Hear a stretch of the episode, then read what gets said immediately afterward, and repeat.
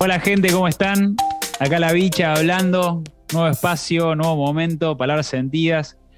Y bueno, gente, hoy eh, tenemos un capítulo especial, muy especial porque invitamos a Analia Viano, que es una persona que, a la cual admiro mucho y le estoy muy agradecido porque me, enseñó mucho en mi vida y, y, en este camino que estoy emprendiendo de conciencia y de poder comunicar con palabras sentidas con mi equipo.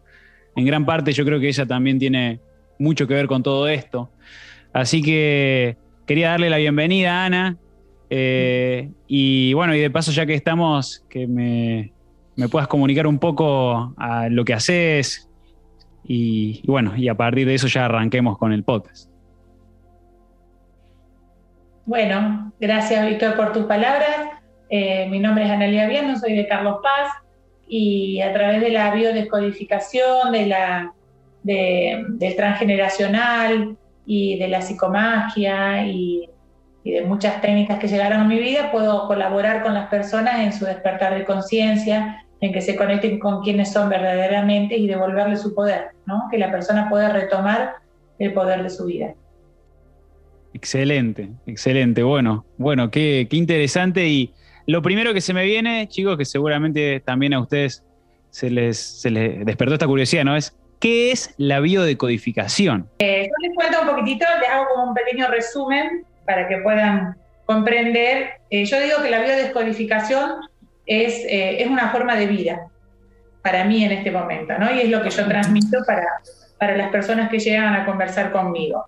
Fue para mí mi portal a mi despertar de conciencia, la descodificación biológica. Yo me acerco a la descodificación por un problema de salud personal eh, que no tenía salida desde el punto de vista médico tradicional y era una persona muy mental, muy estructurada, me costó, pero bueno, cuando vi que no había salida por el otro lado, lo hice para ver qué pasaba y bueno, y ahí me estaba esperando este camino maravilloso.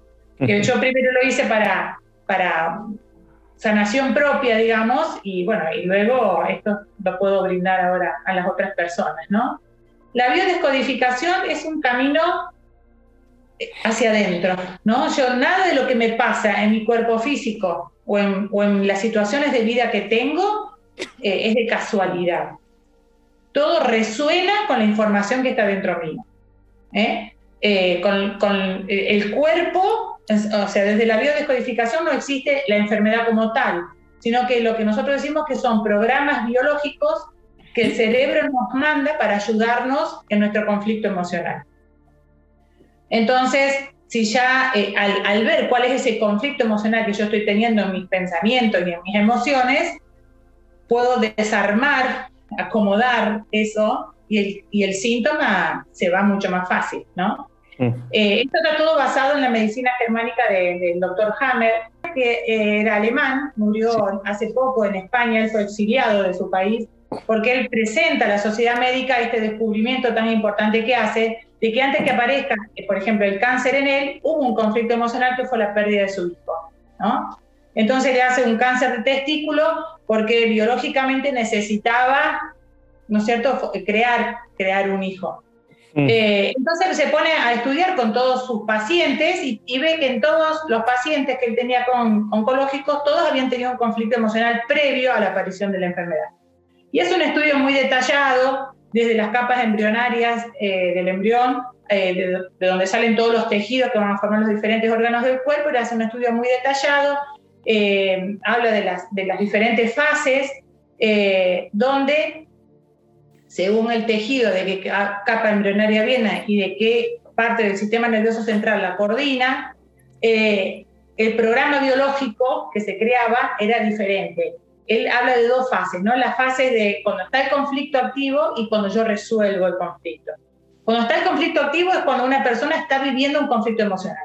¿Qué sé yo? Lo, asaltaron, murió un familiar, eh, se le inundó la casa y pierde todo, lo echan del trabajo. Es un conflicto choqueante, que, que, se te pega, que no podés razonar, que no podés dormir, que no podés comer, que estás todo el día con ese problema y después lo resuelves, ¿no?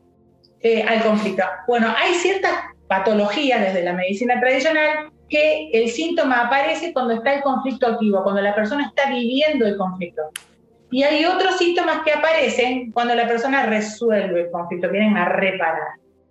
Y aparece el síntoma. En el caso de la parte respiratoria, cuando hay fiebre, cuando hay inflamación, cuando hay flema, cuando hay tos, cuando hay moco, estamos hablando más en una fase de reparación.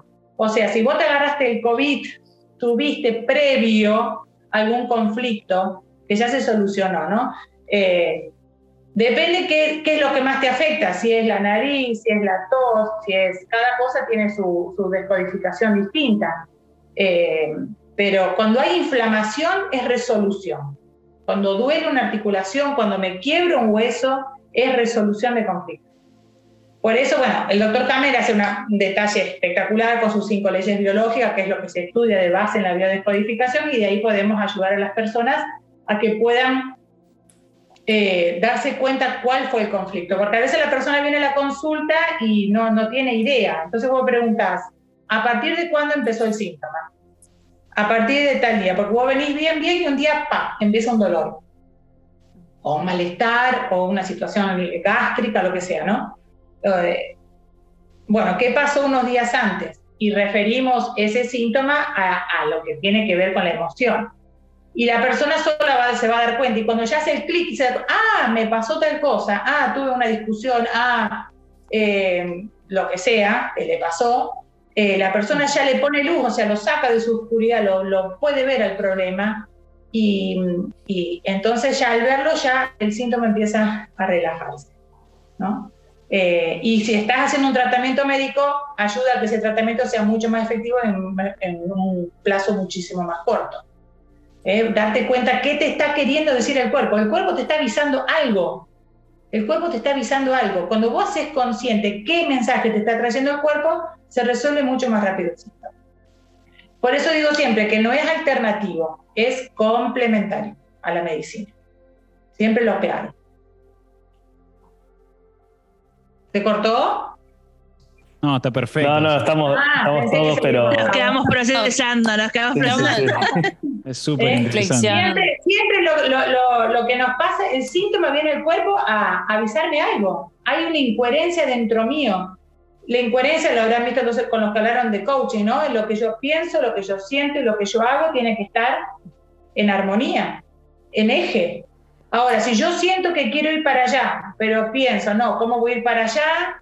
Si en realidad me, hago un juicio, tengo juicio dentro mío, ¿qué va a decir la familia? que, pero si no es lo que corresponde, pero yo siento ir para allá. Pero los juicios me dicen no, y los pensamientos. Mejor quédate ahí y hacer las cosas como corresponde. Estoy en desarmonía. Lo que yo pienso y lo que siento no están en eje y hago siempre lo que pienso y no lo que siento. Y ahí es donde, ¡pum!, va a aparecer un síntoma seguro. Generalmente en las piernas, los tobillos, las rodillas, la cadera, tiene que ver con la dirección. La pierna derecha, si hay un problema en la pierna derecha, estoy yendo a un lugar que no quiero. La pierna izquierda quiero ir a un lugar y no puedo. ¿No? Entonces, ahí, ¿a dónde está yendo? Vos viene con un problema en la, en la pierna. Bueno, ¿a dónde está yendo que no querés ir? Ah, sí, al trabajo. No, sí, ese trabajo a mí no me gusta, el jefe que tengo, que me vuelve loco todos los días. Y ahí se puede hacer una, no solo el problema está en el trabajo, sino que la persona está proyectando en el trabajo algo que está pasando más adentro de él. Mm. Por eso está muy bueno esto que se llama proyección en el trabajo. Entonces, vos no querés ir al trabajo, estás yendo al trabajo que no querés ir porque está tu jefe que te vuelve loco. Bueno, traslademos eso a tu vida íntima, a tu vida diaria, en tu casa, tu familia. ¿Quién es el jefe? ¿Quién es el que te vuelve loco? Ah, ya sé. Bueno, y ahí se desarma esa, estructura de pensamiento que, que está en mi inconsciente, que yo no soy consciente de eso.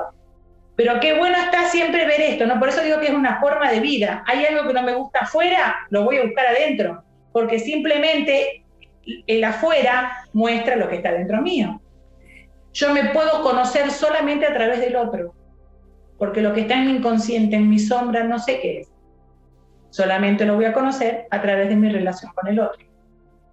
Por eso, gracias, gracias, gracias que está ese esposo, ese jefe, ese vecino, ese hijo, esa amiga, porque yo puedo verme, como dice Enrique Corbera, yo me miento a través del otro, yo me lastimo a través del otro, soy siempre yo, es mi historia, es mi, es mi información que se manifiesta a través del otro. Bueno, no sé si me entienden o me quieren preguntar algo. Tremendo, Ana. Espectacular. Chicos, ¿alguna pregunta? Sí, un montón. Yo quiero hacer. También.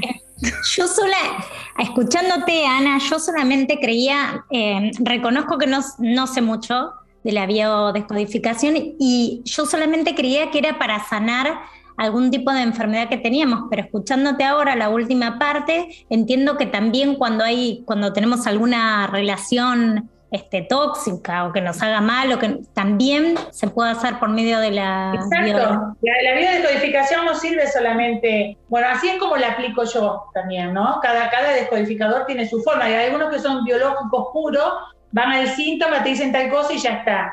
Pero como somos seres integrales, somos cuerpo, mente, emoción y espíritu, yo lo tomo desde ese lado. eh, y en realidad todo, o sea, si yo estoy con un síntoma, te voy a dar un ejemplo, con una gastritis crónica, con un mal de estómago, eh, con, con acidez, con reflujo y demás, y yo te hago ver, y vos me, yo digo, bueno, eh, hay algo que no estás pudiendo digerir, que, te, que el cerebro no distingue lo real de lo simbólico. ¿eh? Entonces, si vos no estás pudiendo digerir una situación con una persona, con tu jefe en el trabajo, suponte, o con un compañero de trabajo, con tu marido, con tu padre o tu madre, hay algo que no te lo estás digiriendo, pero no lo estás hablando y te lo estás tragando y no lo podés digerir, el cerebro no distingue que es un- una situación. Cree que es un alimento y te va a mandar más ácido gástrico, más ácido gástrico para ayudarte a digerir. Entonces, hoy viene a veces personas con problemas de, eh, de cistitis, que es muy, eh, infecciones urinarias y cistitis. Eh, la cistitis, ¿qué hace? Es biológico. ¿El perro qué hace para marcar territorio? Orina, ¿no? Levanta la pata y orina para marcar su territorio. Entonces, si estás con cistitis, vamos a ver qué está pasando en tu territorio. Tu territorio puede ser tu casa, tu trabajo, tu computadora, tu auto, tu bicicleta. Y vos tenés necesidad, la sentís que está en riesgo tu territorio, que no podés organizarte en tu territorio, que no que hay alguien que te puede invadir el territorio, entonces tenés que marcar, marcar. Entonces la cistitis tenés que ir cada rato al baño, cada rato al baño. Una mujer una vez vino, de algún ejemplo muy claro, con una cistitis crónica prácticamente, que hacía dos meses o tres que no había forma de solucionarlo, y yo le dije este ejemplo, y ella me dice, no, pero no me está pasando, solamente dice que hace dos meses y que está mi sobrina en mi casa, que vino a estudiar a Córdoba, y está viviendo con nosotros, y la sobrina invadió su casa, estudiaba en su comedor, dormía en la pieza con su hijita. Era una invasión de territorio. Al hacerlo consciente ella, los remedios después hicieron un efecto más rápido. Eh, el antibiótico que tomaba, pero era, era crónico. Entonces, la mujer lo vive más como que no se puede organizar en su territorio, y el macho lo vive más el hombre como no está pudiendo marcar su territorio. Y así todo. El cuerpo siempre, te va, o sea, el cuerpo te está hablando. Necesitas mandar más sangre a alguien se va a ulcerar una arteria para que haya un, un calibre más ancho para que pase más sangre. Neces o sea, se, ya ayudaste a ese ser querido, ya pasó, el, la arteria se va a reparar donde se ulceró. Y la, el colesterol, la grasita, va a ir a reparar donde estuvo ulcerado y va a ser después, a veces tan grande el, la lastimadura que se produjo que hace un tapón. Se produce un infarto. Por eso el infarto también es en resolución de conflicto. El conflicto ya pasó y se solucionó. Porque hay muchas personas que cuando se van a, de vacaciones, estaba tranquilo de vacaciones, bien, pum, le dio un infarto. Resolvió el conflicto que tenía antes, ¿no? Y por eso es muy importante esto de las dos fases, ¿no? De la resolución. El hueso, el hueso como se quiebra, ya se resolvió el conflicto. Mientras estás con el conflicto activo, el hueso se ahueca y el hueso es desvalorización profunda. Entonces, cuando vos resolviste tu problema, el hueso se quiebra porque biológicamente donde se hace la cicatriz, el callo óseo va a ser mucho más duro que el hueso original. Entonces, una mujer vino también que se había mudado a Carlos Paz hacía muy poquito, su mamá había muerto, era soltera, sesenta y pico de años, por primera vez se muda a Carlos Paz, empieza a hacer su vida sola, porque ella no se casó, no tuvo familia, cuidó su mamá y su papá, muere el padre, un montón de años la madre, muere la madre y ella por fin va a hacer su vida sola. Y se quebró los dos tobillos. ¿No? resolvió el conflicto, por fin pudo tomar la dirección en su vida que quería. No sé si me comprenden.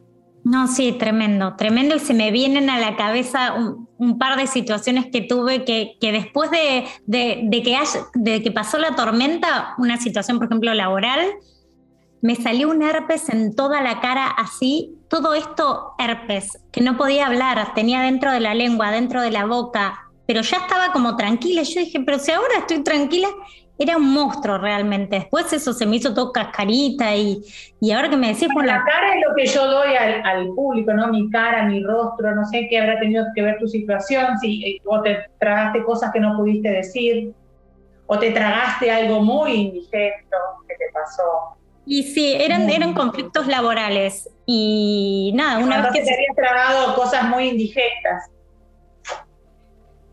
¿No? Mm.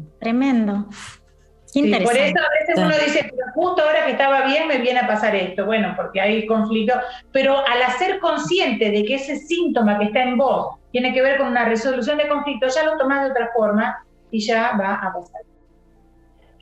el problema de salud que yo tenía a mí me afectaba el hígado, ¿no? Esas sustancias tóxicas que juntaban mi sangre me afectaban el hígado.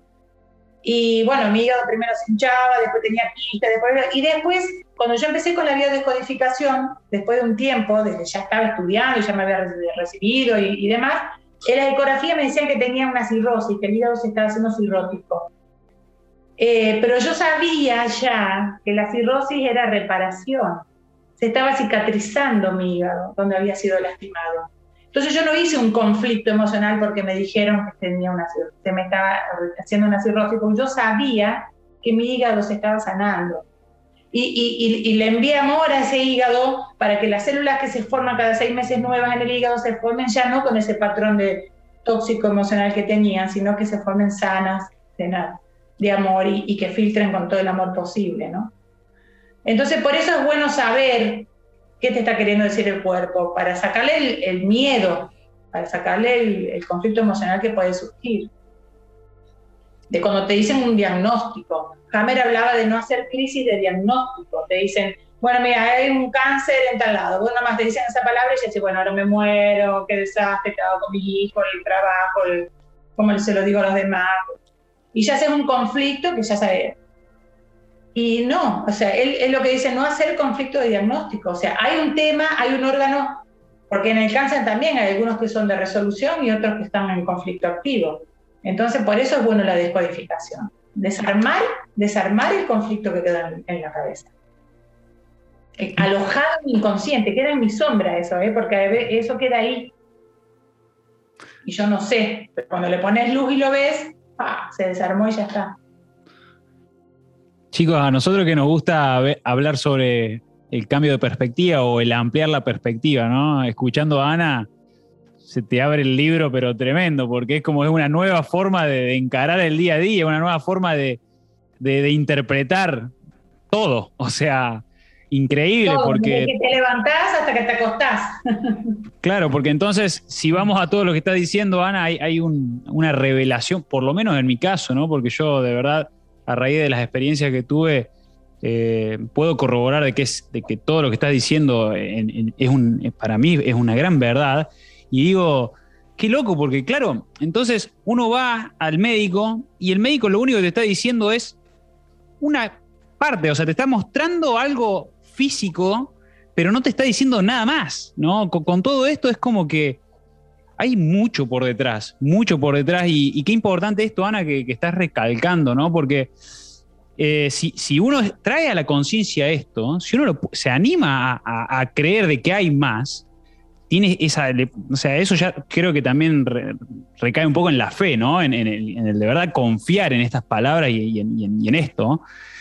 Eh, esto que vos decías, Ana, se reduce el miedo. Y cuando vos reducís el miedo frente a un síntoma que te pueden decir que tenés, estás acompañando al cuerpo en un proceso de sanación muy fuerte y muy profundo. Y que muchas veces, y esto me gusta siempre recalcarlo también, no solamente te influye a vos, sino que influye a tu árbol genealógico. Y eso es hasta más importante, porque yo te digo, si no lo haces por vos, lo podés hacer hasta si vos, o sea, animate a hacerlo por, por tus ancestros que quizás estás repitiendo patrones de ellos, ¿no? De nuestros padres o de nuestros abuelos, ¿no? Como a vos te pasó, como vos me, no sé si lo mencionaste en este momento, pero tu enfermedad estaba muy ligado a, lo de tu hermana también. Sí. Y, qué, importante poder verlo así, y qué orgullo también el, poder saber de que no solamente vos estás sanando, sino que estás sanando el árbol. Ah, es que al ser consciente del conflicto emocional, eh, yo siempre digo, y Víctor trajo este tema que me parece maravilloso, eh, así como heredamos el color de ojos, de cabellos, eh, la estatura, los gestos de nuestros padres, abuelos, bisabuelos y demás, heredamos también un patrón emocional. Heredamos un patrón emocional, que siempre lo cuento a través de la experiencia de Bruce Lipton con las ratitas de laboratorio, ¿no? Que toman un macho, toman un macho y una hembra de ratitas de laboratorio y les hace sentir un aroma a flores, a rosas, suponte, y les hace inmediatamente una descarga eléctrica con una picana. al ratito, otra vez, el aroma, la descarga al rato otra vez el aroma la descarga. Hasta que a la cuarta, quinta vez, cuando sienten el aroma, salen corriendo porque sabían que iba a venir el dolor de la descarga eléctrica. Esta, esta parejita tienen cría y la cría, con solo sentir el olor, salían corriendo. Y la segunda generación también, con solo sentir el olor salían corriendo, porque sabían que venía el peligro. Y ellos jamás habían recibido descarga eléctrica. Pero es una memoria que heredaban. Ese olor es peligroso. Y así pasa en todas las situaciones de vida nuestra. Hay situaciones que nos generan angustia, miedo, no sabemos por qué, eso me gusta, eso no me gusta, eso mejor no. O, estos síntomas en el cuerpo, ¿por qué? Porque le damos una percepción de la situación que me genera un conflicto emocional y voy a ir a ese órgano. No, todos en mi familia tienen colesterol, todos en mi familia tienen problemas de reuma, todo.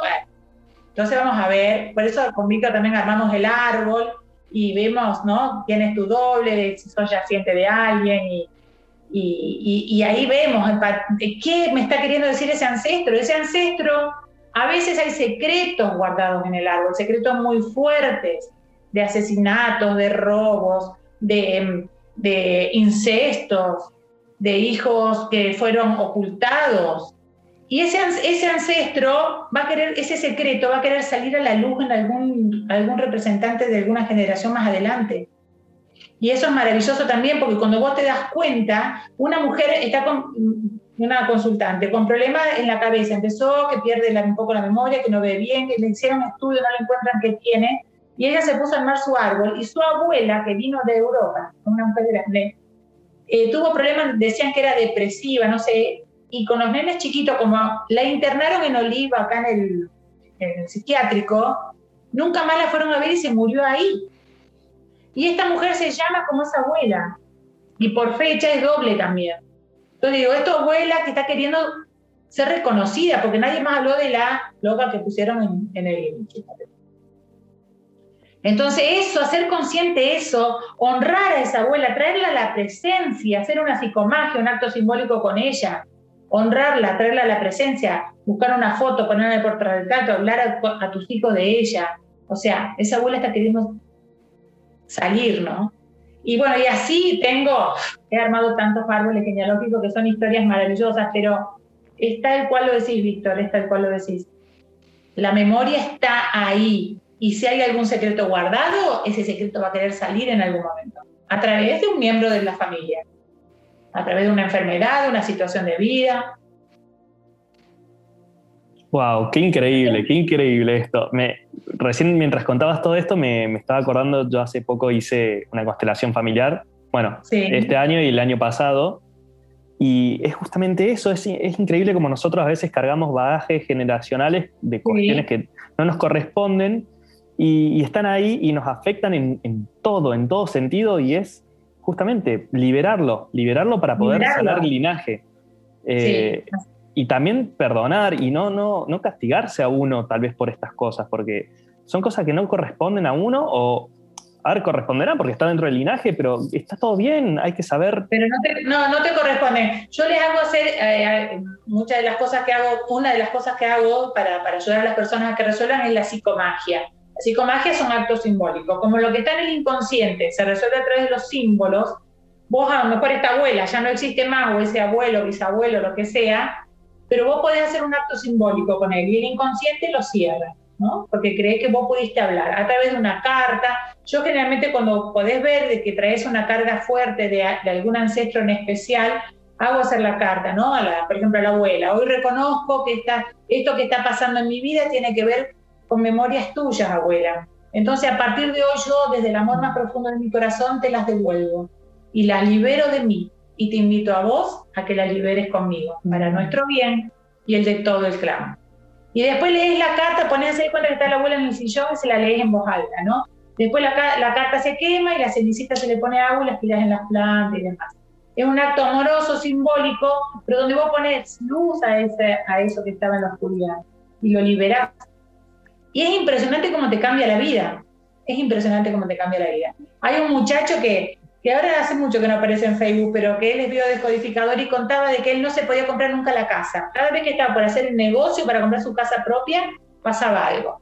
O, le, o chocaba el auto y tenía que poner la plata en el auto, o sacó un crédito, después el crédito no se lo daban, pero siempre había contratiempos y no podía hacer, comprar su casa. Y cuando él armó su árbol, su abuelo, del cual era doble, cuando pudo hacerse su casa y mudarse a su casa propia, al mes se murió de un infarto. Entonces el inconsciente que le decía, ni loco te compres la casa porque te va a morir como el abuelo. Con solo hacer consciente eso, pudo comprarse la casa. O sea, era una memoria, una cosa que estaba ahí. Es maravilloso todo mm. Nada, hermoso, hermoso. Qué locura. Sí, la verdad que sí, encima está súper alineado con, nuestro proyecto, tiene que ver con, con esto del autoconocimiento, ¿no? Entonces, es como que vos lo primero que dijiste fue un camino hacia adentro. Y, realmente tiene que ver con eso, con, conocernos, con, ahondar en adentro y ver espejos que, nos, muestran otras personas para identificar lo nuestro. Exacto, es un camino, como dice Mabel Katz con el Hoponopono, que es una técnica de, que limpia memoria, de estas memorias que le damos, ¿no? Eh, es un camino de 100% responsabilidad mía. Yo no le voy a echar la culpa a nadie, ni a siquiera a ese ancestro del cual heredé esas memorias, ni a mi marido, ni a mis hijos, ni a mi vecino, a nadie. Porque yo sé que ellos están ahí para mostrarme información que está dentro mío. Entonces, un camino 100% responsabilidad mía y hacia adentro, porque yo lo que tengo que hacer es ver por qué, qué está resonando dentro mío que atraigo esa situación. Entonces, como dice Enrique Corbera, después el otro ya no es mi verdugo, sino que es mi salvador, porque me vino a mostrar qué información traigo yo. En las relaciones de pareja es sumamente, es impresionante cómo funciona esto también, ¿no? Porque ha traído siempre el mismo tipo de relaciones de parejas, el mismo tipo de hombres, el mismo tipo de mujeres. Vamos a ver un poco qué pasa ahí, qué pasa en la relación de, los papás, de los abuelos, qué, qué hay ahí. Y ya con ponerle luz a eso es maravilloso. O también muchas chicas jóvenes que no pueden quedar embarazadas. Hay muchas ahora, chicas de treinta y pico de años, que están, dice mi pareja y yo estamos los dos bien, nos hicimos los estudios y todo, pero no, no logro el embarazo. Entonces hay una memoria y algo pasó con las bisabuelas, las abuelas, vamos a ver. Eh, y a través de una técnica que yo aprendí que se llama Psyche, que es lo que hice con Víctor, que es una técnica de cambio de creencias inconscientes, a través de un testeo muscular, conectamos con el inconsciente de la persona y yo le decía decir a, las chicas, por ejemplo, ¿es seguro para mí embarazarme? Y el inconsciente decía no. Entonces digo, bueno, vamos a analizar un poquito el árbol. Y seguro había habido o una bisabuela que tuvo 15 hijos y no quería tener hijos, o alguna abuela que murió en el parto, o alguna abuela o madre que se le murió a los hijos, una tragedia con un bebé. Entonces, ¿qué te dice el inconsciente? No se te ocurra quedar embarazada porque vas a sufrir o te vas a morir. Entonces también trabajamos sobre esa información y ya cuatro o cinco chicas ya han tenido sus bebés. Mm. Qué hermoso. Eh, sí, es, es, por eso es ponerle luz a la sombra que está dentro nuestro para poder amorosamente, sin rencor y sin culpa, poder sanar, ¿no? Hay dos emociones básicas que producen enfermedad, especialmente hasta un cáncer, que es la culpa y el rencor. La culpa es cuando yo no me perdono algo y el rencor es cuando yo no perdono a otro por algo que pasó. Y, son emociones muy fuertes que traen enfermedades muy graves. ¿no? Entonces, trabajar con eso amorosamente, siempre desde el perdón, perdonándome y perdonando al otro, es como se puede sanar. La única forma de sanar es perdonando. El perdón es la herramienta. Y ya, si yo me doy cuenta que el otro en realidad no está ahí para herirme, sino que está ahí para mostrarme, o si yo tengo un jefe o una pareja que me maltrata, que me grita, que no me, que no me tiene en cuenta, en realidad me está mostrando de que yo no me sé valorar, que yo no sé ocupar mi lugar. Miremoslo desde otro lado, no desde el lado del otro que está, es agresivo, sino desde el lado mío. ¿Yo qué hago en esta situación? No me sé valorar si tengo una persona así, ¿cierto? Entonces, voy a trabajar en mí. Siempre voy a trabajar en mí. Mm. Súper interesante. Yo tengo acá unas preguntitas. La verdad es que me encantó todo esto que estás diciendo porque siento que a partir de la biodecodificación estamos pudiendo comprender nuestro cuerpo para poder sanarlo, ¿no? Que es sumamente importante. Y escuché mucho que dentro de la biodecodificación se habla del proyecto sentido. Y bueno, y mi pregunta es un poco de ver qué es eso, cómo nos puede ayudar. Sé que tiene que ver con algo de la gestación, pero me gustaría que ahí nos... Mira, cuando viene una persona a hacer una consulta, uno estudia su línea de vida, o sea, desde la edad que tiene la persona en el momento que viene hasta, hasta cuando es chiquitito, ¿no es cierto? bueno, desde que el proyecto sentido va, es toda la gestación, no solo la gestación, sino nueve meses antes de que la, la mamá geste al bebé y hasta que el niño tiene unos tres años seguro, pero se estira más hasta los cinco años, hasta que el nene empiece a ir a la escuela, hasta que corta su primer dientito de leche y sale su primer diente definitivo. Bueno, el niño está en una onda cerebral y el bebé en la panza muy baja, entonces eh, capta como un radar toda la información de la mamá. Todo lo que la mamá siente, vive, el niño lo lleva en su inconsciente, lo lleva en su programa, ya queda en el disco rígido. Entonces, yo generalmente cuando era la persona con un problema vemos en su línea de vida qué pasó. Y después vemos, ¿qué pasó cuando vos estabas en la panza de tu mamá? ¿Qué le pasó a tu mamá? ¿Qué sintió? ¿Tu mamá realmente deseaba quedar embarazada? ¿Deseaba tener un varón, una nena? ¿Qué le pasó a tu mamá? ¿Cómo era la relación con tu papá en ese momento? ¿Hubo alguna tragedia familiar, una mudanza donde sufrió un desapego? ¿Hubo, o sea, lo que le haya pasado a la mamá cuando el bebé estaba en la panza es totalmente, eso ya lo marca en su camino de vida. Por eso, las mamás que tienen hijos jóvenes, yo, eh, mi hija, una de mis hijas es bioquímica, ¿no? Yo a veces iba al estaba en el laboratorio y venía una mamá con la nena que le venía a hacer de dos añitos eh, porque estaba con infección urinaria.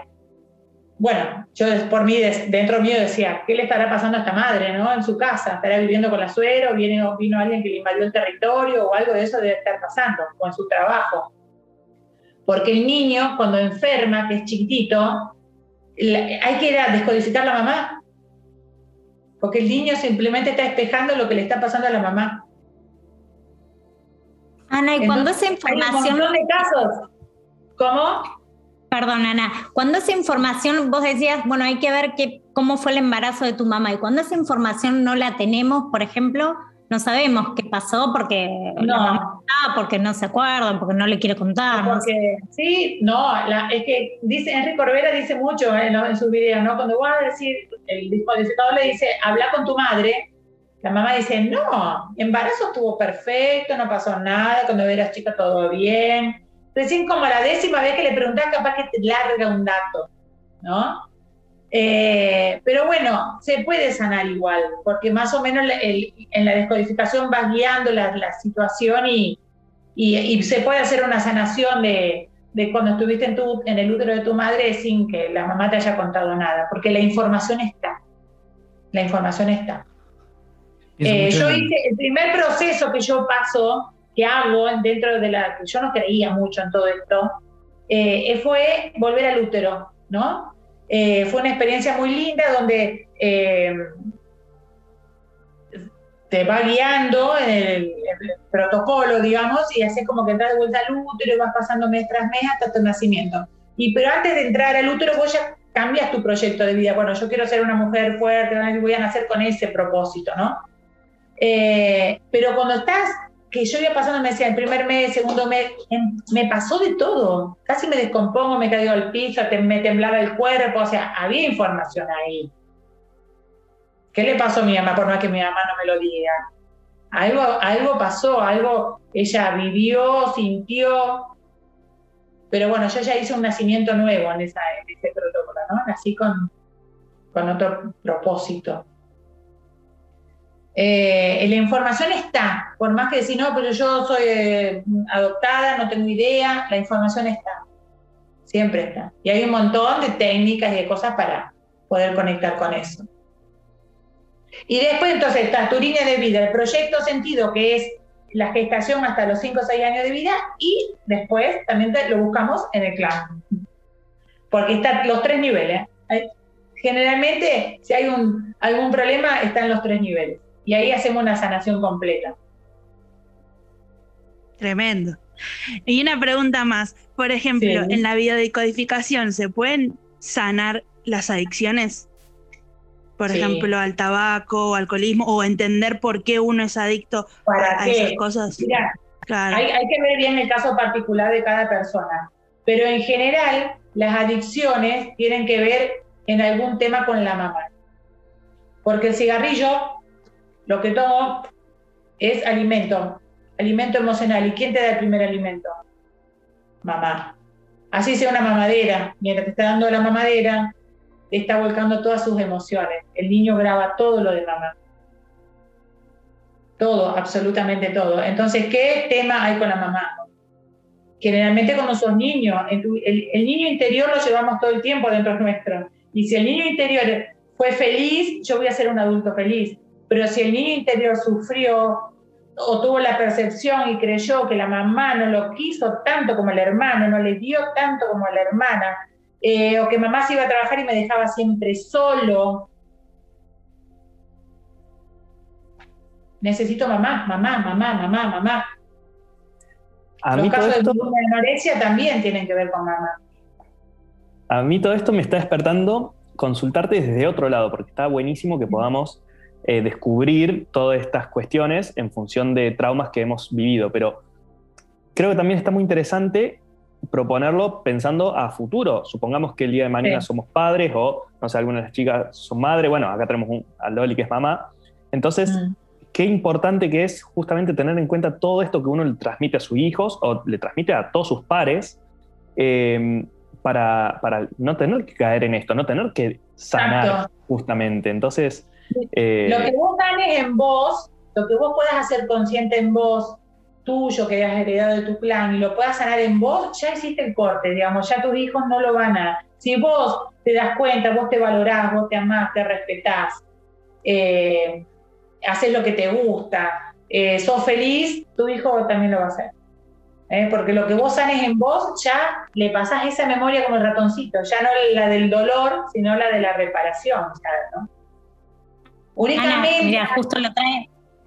Sí. Perdón lo trae justo Marky, no quiero que te me vayas de, tema, quiero, quiero consultarte eso. Mira, cuando decías esto de, desde la gestación hasta los cinco años más o menos que le queda la memoria, yo la verdad los chicos lo saben y lo he comentado un montón de veces, los dos primeros años de mi hija, mi hija hoy tiene cinco, no la pasé bien. La verdad es que estuve muy triste, me separé, falleció mi papá, o sea, dos grandes duelos. Y yo creo, tengo miedo que todo ese dolor que, pasé en ese momento se lo haya transmitido. ¿Esto de alguna forma yo lo, puedo sanar yo o en algún momento ella lo va a tener que sanar? Bueno, ella va a vivir su propia experiencia de vida, pero vos lo que vos le vayas transmitiendo o haciendo consciente o cuando ella sea más grande vos le puedas decir, mirá, cuando vos eras chiquita a mí me pasó esto, yo sufrí esto y esto, eh, pero bueno, eso ya, ya pasó, o sea que lo, lo, lo puedas ver ya desde un lugar de superación y de sanación. Y, y, lo importante es que vos se lo puedas transmitir a tu hija después, no que quede como un secreto guardado. Claro, ahí está, ahí está el tema, cuando, eso, cuando ese dolor se oculta. Se oculta, o sea, queda guardado. Vos decís, de esto nadie se va a enterar, uno dice, de esto que pasó nadie habla. Y después de un tiempo algo aparece. Porque el secreto va a querer salir a la luz en alguna forma. Eh, una hay varios oyentes, cientos de oyentes escuchando esto, seguro que no queda oculto. Podés hacer, vos resolver esos dos duelos, esos dolores tan grandes a través de una psicomagia, de una cartita, de una algo donde vos puedas cerrar ese ciclo amorosamente y soltarlo. Hermoso. Lo soltaste vos y lo soltó tu niña. Y con que lo hayas hecho consciente en este momento, ya es maravilloso. Ah, gracias. Así es. Eh, al hacer y ponerle luz a eso, ya el, tema empieza a cambiar. ¿no? Tremendo. Y vos sabés, Ana, que me quedé con algo que dijo Mario, me despertó esto entonces, ¿no? Porque con todos estos temas que son súper interesantes, creo que.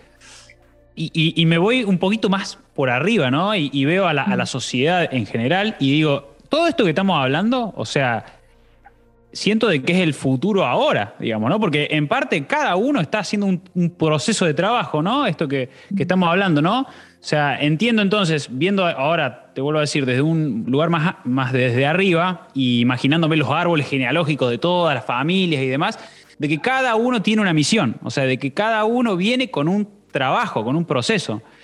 Sí. Esto es así, Ana, y entonces, ¿a dónde voy con esto? Digo, en algún momento cuando, eh, cuando supongo que tiene que pasar, se termina de sanar, ¿no? Porque es como que estamos muy acostumbrados a hablar de batallas. Estamos en pleno proceso, batallas, batallas, batallas, ¿no? Y, pienso, y que capaz que me pongo un poquito más existencial, pero me interesa por lo menos preguntarte y consultarte a vos qué opinas. Eh, ¿Cuál es el sentido de, o sea, de, todo esto, ¿no? O sea, ¿a, dónde, ¿a dónde nos llevaría, por ejemplo? ¿Qué sentís vos con respecto a esto? O sea, está bien, yo vengo, hago mi sanación, eh, sano, tengo una familia, pero digo, ¿cuál es el fin? ¿Es la experiencia? Es, eh, eh, eso es lo que la duda que se me despierta ahora. ¿Qué somos? Si vos crees que somos solamente este cuerpo físico, mental, emocional, entonces viví la experiencia y ya está, y se terminó todo. Claro. Pero no somos solamente el cuerpo físico, mental, emocional, somos también seres espirituales viviendo la experiencia. Y el alma elige venir a vivir esta experiencia. Y elige ese padre y esa madre y ese clan para experimentar lo que viene a experimentar. Entonces, gratitud.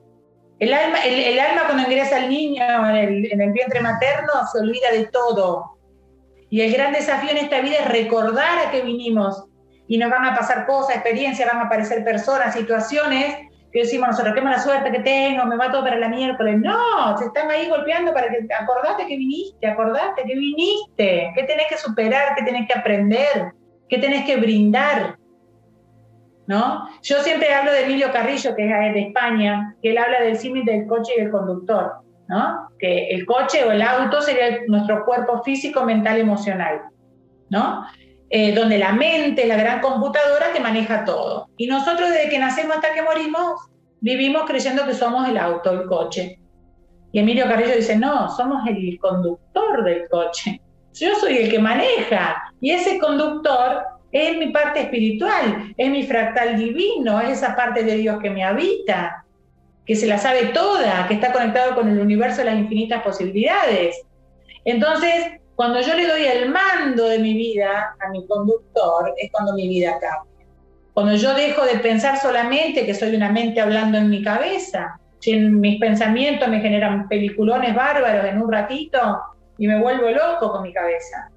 Pero si yo no soy la cabeza, cuando yo puedo ahí desdoblarme y darme cuenta que no soy la mente hablando, sino que soy la presencia que la está escuchando, y decir, che, estos pensamientos no me llevan a ningún lado y no me gustan, y los voy a cambiar por otros que sí me gustan, que sí me hacen bien, que sí me hacen crear una realidad, porque yo creo la realidad de mi vida a través de mi mente. Pero si yo esa mente la dirijo desde mi ser superior, ahí es donde cambia. Si yo la mente la, creo mi realidad con la mente, con los juicios y creencias que hay en mi mente, que me ponen desde que nazco en la familia, en la sociedad, en la escuela, en la religión, y pobre de mí. Así me enfermo y me muero y la vivo para la miércoles. Pero cuando yo le doy el poder a mi conductor, es donde cambia la cosa. Justamente hablando de esto, del conductor, eh, yo creo que, bueno, tiene que ver mucho con algo que hablamos siempre nosotros en el proyecto de Palabras Sentidas y algo que, en lo que creemos plenamente, que somos los creadores de nuestra realidad. Entonces, justamente siendo los creadores de nuestra realidad, eh, ¿cómo podemos nutrirnos siempre desde, desde eso, de estar en coherencia con nosotros mismos, de estar en coherencia con lo que queremos? Pero ahí viene la, la cuestión, si no sabemos qué es lo que queremos, si no sabemos qué es lo que... Entonces, ¿cómo poder estar en coherencia con eso? ¿Cómo poder estar en el camino correcto, si es que hay un camino correcto? Y bueno, mira, yo cuando vienen las personas a la consulta les pregunto, ¿cuál es tu finalidad en la vida? ¿A qué viniste a esta, a esta vida? La mayoría no sabe decirme nada. No, no tengo idea, nunca lo pensé. Bueno, le digo, ¿qué te gustaría que te pase en esta vida antes de irte de esta vida? Pero ¿qué es lo importante? Saber cuál es tu propósito, qué viniste, cuál, qué es lo que viniste a cumplir y qué es lo que viniste a brindar. ¿eh? Porque algo venimos a dar y algo venimos a aprender. Y si yo vine a aprender a, valorarme, a hacerme respetar, eh, eso ya lo aprendí. O sea, cuando una persona rápido aprende algo, o voy a decir, yo fluyo en esto, esto, me sale fácil, es porque el alma ya trae esa experiencia. ¿no? Ya sea en el idioma, en el baile, en la música, decir, mira, es tan chiquito como toca el piano. Bueno, porque ya tocaba el piano ya sabe de antes. solamente uno viene a recordar. Lo que te sale fácil lo estás recordando. Lo que estás tropezando y tropezando es lo que viniste a aprender. Y no sé si alguno de ustedes lo escuchó una vez a José Luis Parise, que él habla de los 11 pasos de la magia, y él dice que, como vos decís, nosotros creamos nuestra realidad, pero ¿cómo creamos la realidad? Con lo que pensamos y con lo que hablamos. ¿no? Yo el pensamiento lo hablo y ya lo estoy manifestando. Y ahora estamos, la energía planetaria está tan acelerada que la, manifestación de lo que yo pienso y hablo se crea casi instantáneamente. Entonces, yo le digo siempre a mis consultantes, cuidado como hablas, porque lo que hablas creas, ¿no? Entonces, si vos decís, bueno, este, como dice una chica, sí, hoy estoy mejor, capaz que mañana voy a, no sé, todavía me duele un poco el cuerpo, no, digo, o sea, mañana va a estar igual, o sea, no, estoy cada día mejor, cada, minuto estoy perfecta. Eh, gracias, y siempre en positivo y en presente, gracias que, conseguí, el que conseguí el trabajo, gracias que mi salud está eh, ahora, ahora, lo estoy viviendo ahora. Por más que todavía me duela, no importa. Gracias que soy sana. Gracias que estoy, que tengo el trabajo perfecto. Gracias porque lo que hablo lo creo, ¿eh? Y cada vez es más, más rápido, más cortito el lapso entre que emití la palabra y creé la realidad. Y en ese caso, entonces, también. el pensamiento y la palabra, porque es lo que yo, es lo que crea mi vida. Esos pensamientos están ligados a juicios y creencias que están en mi, en mi mente de lo que está bien, de lo que está mal, de lo que sí, de lo que no, de lo que puedo, de lo que no puedo, de lo que tengo, de lo que no tengo, lo que sé, de lo que no sé. Entonces, sacar todos los no, yo sí sé, yo sí puedo, yo sí tengo, ¿no? Por más que todavía no lo tenga, pero yo ya lo voy creando. Primero acá, después lo hablo y después se manifiesta. Ah, pero es cada tremendo. vez más manifestación. Por eso cuando dicen, eh, yo le digo a esas personas, no, yo no como eso porque soy diabética. Ya estás declarando que sos diabética. Decís, yo como hago una dieta saludable para estar cada vez más saludable. Ni siquiera nombro la enfermedad. Si vos decís, no, yo soy diabética, ya lo decretaste. Entonces, escucharnos la palabra hablada y el pensamiento es el primer paso. Y si está lleno eso de cosas negativas, yo, como soy el conductor, lo cambio. Y qué importante, qué importante todo esto que estamos hablando de sanación del árbol para justamente poder ser impecable con las palabras, ¿no? El primer acuerdo, los cuatro acuerdos, como siempre decimos.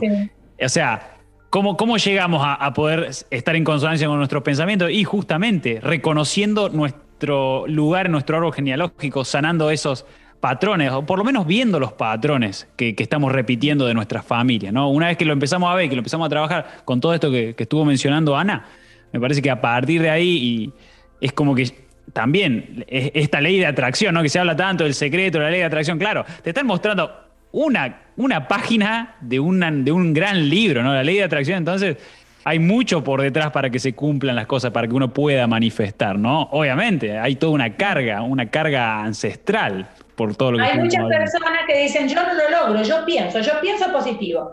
Eh, me va bien, me va bien, me va bien, consigo pareja, estoy feliz, qué sé yo, y no se me da. ¿Por qué no se me da? Y ahí está, lo, porque esto no coincide con esto. Porque yo pienso, por ejemplo, y lo digo, ¿no es cierto? Eh, yo soy feliz, pero por acá digo, no, ¿qué voy a ser feliz? No, lo voy a lograr. Entonces no está en eje y es, es cuando se alinea este con este, cuando yo creo. Si yo tengo miedo acá y miedo acá, va a salir. Ahora, si yo tengo fe acá y fe acá, también. Pero tiene que estar alineado el pensamiento y la emoción. Porque por dentro a decir, no, si yo digo las afirmaciones que vos me decías en el día, yo las digo, pero no te las crees. Acá. Tengo dos preguntas cortitas, Ana, para hacerte.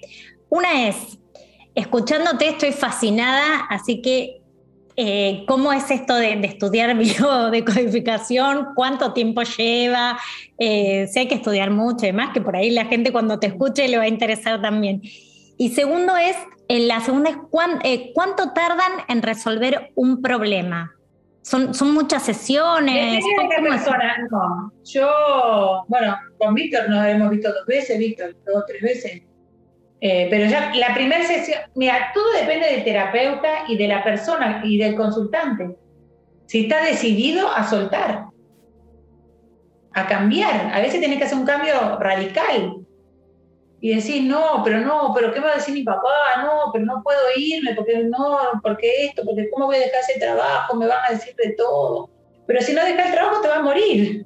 Y, pero no, pero ¿cómo voy a hacer? Y bueno, depende de la persona. Si la persona está dispuesta a resolver, con una o dos sesiones, chao, porque vos yo lo que hacemos en las sesiones, yo le voy a enseñar, mira, eh, como le dije un día a Víctor, yo me considero como que viene la persona y yo le prendo una llavecita de la luz y digo, fíjate acá, mira esto, mira esto, mira esto. Ahora la persona es la que va a querer después decidir si lo va a hacer o no.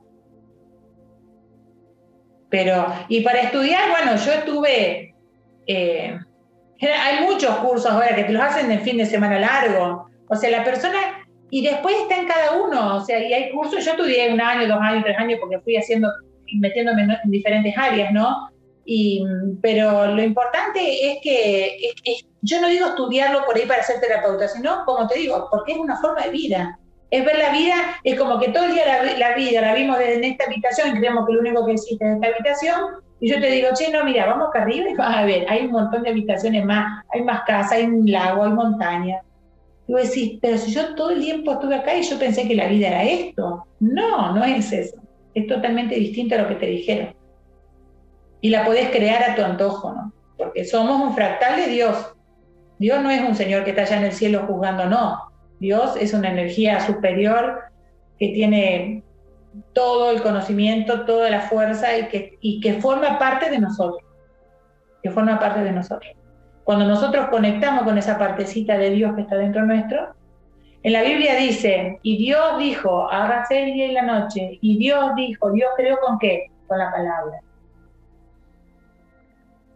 Cuando uno amplía su conciencia y su, y su creencia de Dios y cambia todo eso y te das cuenta eh, Dios en, la Biblia está todo en forma de metáfora, pero nos explica todo esto. ¿eh? Creamos con la palabra. Cuando Jesús dice, ama al prójimo como a ti mismo. Claro, si el otro no existe, soy siempre yo que me veo a través del otro. Entonces, si yo amo ese dolor que me provoca el otro y veo qué es lo que me está queriendo decir, me está espejando algo, algo mío, me está ayudando en realidad. Y bueno, todo, todo cambia, toda la, la, forma de ver la vida cambia. Y ya no hay tantas peleas y tantos enojos porque ya no me estoy enojando con el otro, sino que le estoy agradeciendo que me está mostrando. Tremendo. Bueno, justamente eso, eso quería consultarte porque, a ver, en función de todo lo que estamos hablando, está buenísimo agradecer todo lo bueno, pero también está buenísimo agradecer lo malo, porque lo malo justamente nos viene a reflejar, nos viene a, mostrar algo. Exactamente. Por eso, como te decía, que dice Enrique Corbera, el otro ya no es mi verdugo, sino que es mi salvador, porque vino ahí para que yo vea algo mío, ¿no? Eh, que no estoy pudiendo ver si no es a través del otro. Yo veo mi, lo que está en mi oscuridad a través del otro, si no, no tengo idea que existe. Y entonces es un camino sumamente amoroso eh, de, reconciliación con uno mismo, ¿no? Porque, eh, y eso es lo que lleva a la sanación. Entonces, cuando vos ya no te enojas, ya vivís en una frecuencia vibratoria, somos frecuencias resonando, los pensamientos y las emociones son frecuencias. ¿eh? Entonces, si yo estoy vibrando siempre en enojo, en bronca, malhumorada y demás, mi frecuencia es muy baja, mis, mis células vibran y mi sangre en esa frecuencia me voy a enfermar pero si yo cambio mis pensamientos, genero otro tipo de emociones, mi frecuencia se eleva y me voy a sanar. A ver, acá mira. Cuando yo hice mi árbol genealógico, yo sabía que mi abuelo materno era sanador. Murió cuando yo era muy chica y mi bisabuela también. Eh, sanaban a la gente, tenían capacidad de sanación.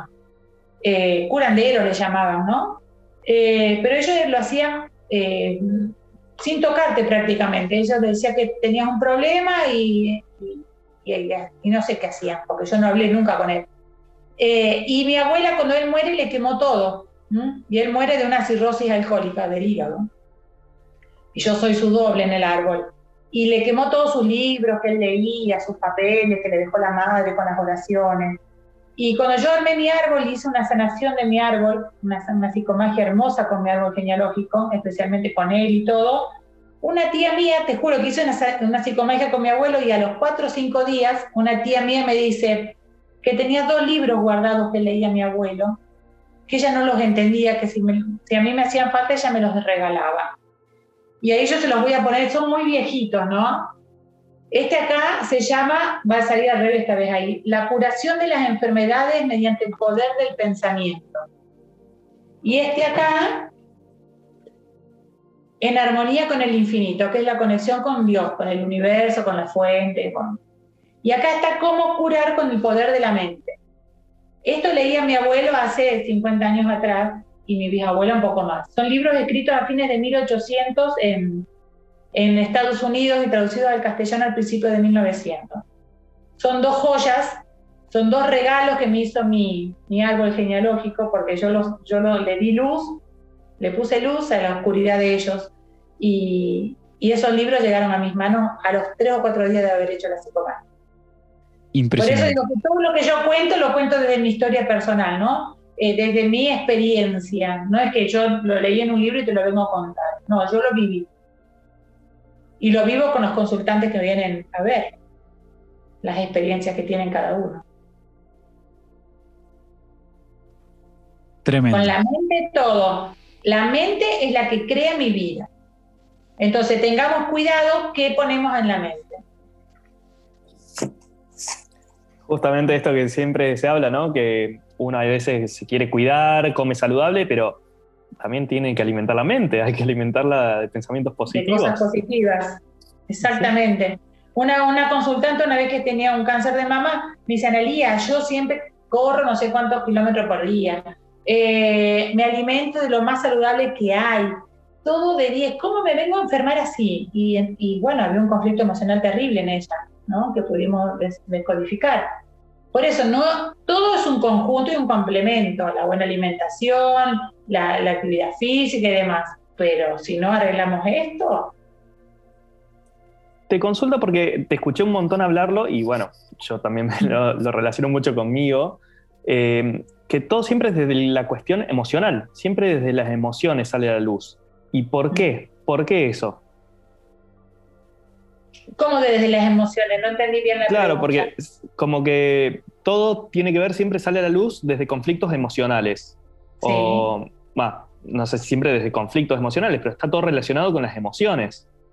Totalmente, totalmente, porque la emoción, como yo te dije recién, vibra una frecuencia en mi cuerpo y, lo va a enfermar o lo va a sanar.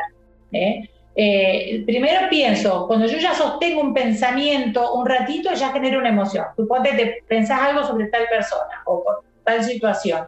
Sostenés un ratito ahí ese pensamiento y ya te genera o enojo, o bronca, o angustia, o miedo, o duda. y ya ese pensamiento trae otro, trae otro, trae otro y te haces una película y te genera toda una emoción que en un rato se te acelera el corazón, te agarra mal de panza, te una diarrea o te agarra un dolor de cabeza terrible. O sea, algo pasó primero. No es que el síntoma te apareció. Yo explico, mira, en un, en un videíto de Disney una vez vi cómo es la parte esta del el cerebro arcaico, cómo trabaja.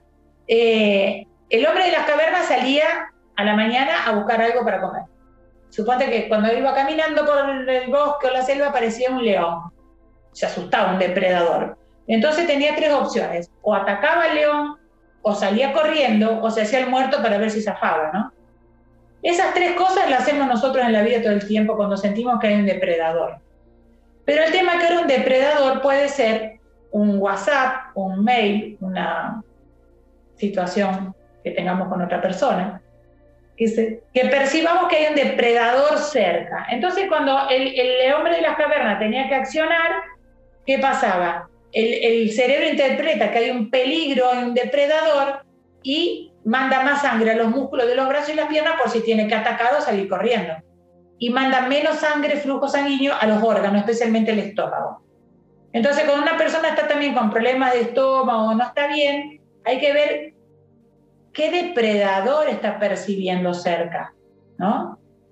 Eh, que puede ser, no sé si me, me, comprenden lo que digo, hay, el cerebro interpreta en mi cerebro más arcaico, mi biología más pura, que hay un depredador, un león ahí. ¿Quién es? Mi jefe, mi marido, mi hijo, mi vecino. Algo está pasando. Entonces, cuando vos puedes ver quién es, quién está percibiendo como depredador tu cerebro, también ayudas a la persona. O sea, todo biológico. Es todo biológico. Me tragué algo que no me gustó, o sea, o estoy queriendo hablar algo y no me animo a hablarlo, no me animo a hablarlo y algo me va a pasar en la garganta para que no hable. Una mujer con artritis en las manos, con artritis reumatoidea en las manos, hay personas que no las pueden cerrar y hay personas que las tienen cerradas y no las pueden abrir, depende, ¿no? Y esta chica tenía las manos cerradas por, el dolor, por la artritis reumatoidea. Y, yo le dije, no sé, porque como se dio la conversación, digo, ¿a quién quisieras pegarle una piña que no le pegaste? ¿Quieres golpear? ¿A quién quieres golpear? Bueno, ahí se largó a llorar y conectó con la emoción y con la situación y demás, ¿no? Porque el cuerpo te, te está, o sea, no le, yo le quisiera pegar, pero no puedo, porque eh, ponele, mi mamá, ¿cómo le voy a pegar? Pero tengo unas ganas de... Y eso es lo que el cerebro va interpretando y te va a mandar algo para que no le puedas pegar. Qué increíble cómo está todo conectado, ¿no? Y, y la cantidad de herramientas que nos estás trayendo, Nalia, de verdad. O sea, eh, tomarlo así, teniendo en cuenta estos puntos, digamos, que estuvimos conversando hoy, es como que ves y así, che, la vida sería mucho más simple, o sea, no nos enojaríamos tanto, tal cual, o sea, es como con toda esta herramienta de decir... implementar el cambio, pero cuando mm. vos empezás, es como ir en bicicleta, digo siempre yo, al principio cuesta, te caes, te raspas la rodilla, te hace mal el codo, pero de una vez que agarraste el ritmo, no te olvidas nunca más. Y esto también es una forma de vida es empezar a ver la vida desde otro lado, a interpretarla de otro lado, y si viene un síntoma, por ejemplo, ay, hoy estoy con un dolor de cabeza terrible, bueno, me siento y pienso, me siento a hablar conmigo misma y digo, ¿qué estuve pensando tanto en mi cabeza estos días? Que ya lo resolví. Ah, estuve estudiando o tenía que dar un examen o tenía que participar en un trabajo. Entonces cuando yo me relajo, que ya di el examen, el, cerebro se va a empezar a reparar porque lo tuve trabajando un montón. Entonces va a haber inflamación, líquido que va a ir a reparar todo eso y me produce dolor de cabeza. Entonces digo, ay, no, este dolor de cabeza es porque estuve estudiando un montón y ya me saqué el estrés, ya rendí, me fue todo bien. Y bueno, entonces me tomo por ahí un paracetamol, algo para ayudarme, porque cuando pasa el físico, por ahí tenés que darle una mano con una medicación, pero al hacer consciente qué es lo que te pasó, ya está claro, identificar eso también porque viene después, o sea, probablemente no sabemos algunos, algunos síntomas vienen después en la resolución del conflicto. ¿Eh? Entonces, eh, hay otro, me gustaría decirlo, no, no quiero llenarlos de información, pero hay un ejemplo que da Enrique Corbera muy bueno de una mujer que estuvo con una eh, intoxicación con vómitos y diarrea. Y entonces le dijo qué cosa indigesta se comió, que no pudo digerir, que no pudo asimilar. Y ella dice, no, porque yo me intoxiqué, yo comí algo que estaba en mal estado y me intoxiqué. No es que tuve, de casualidad me agarró.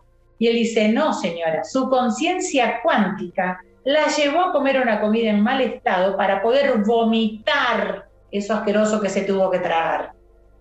Nada es casualidad.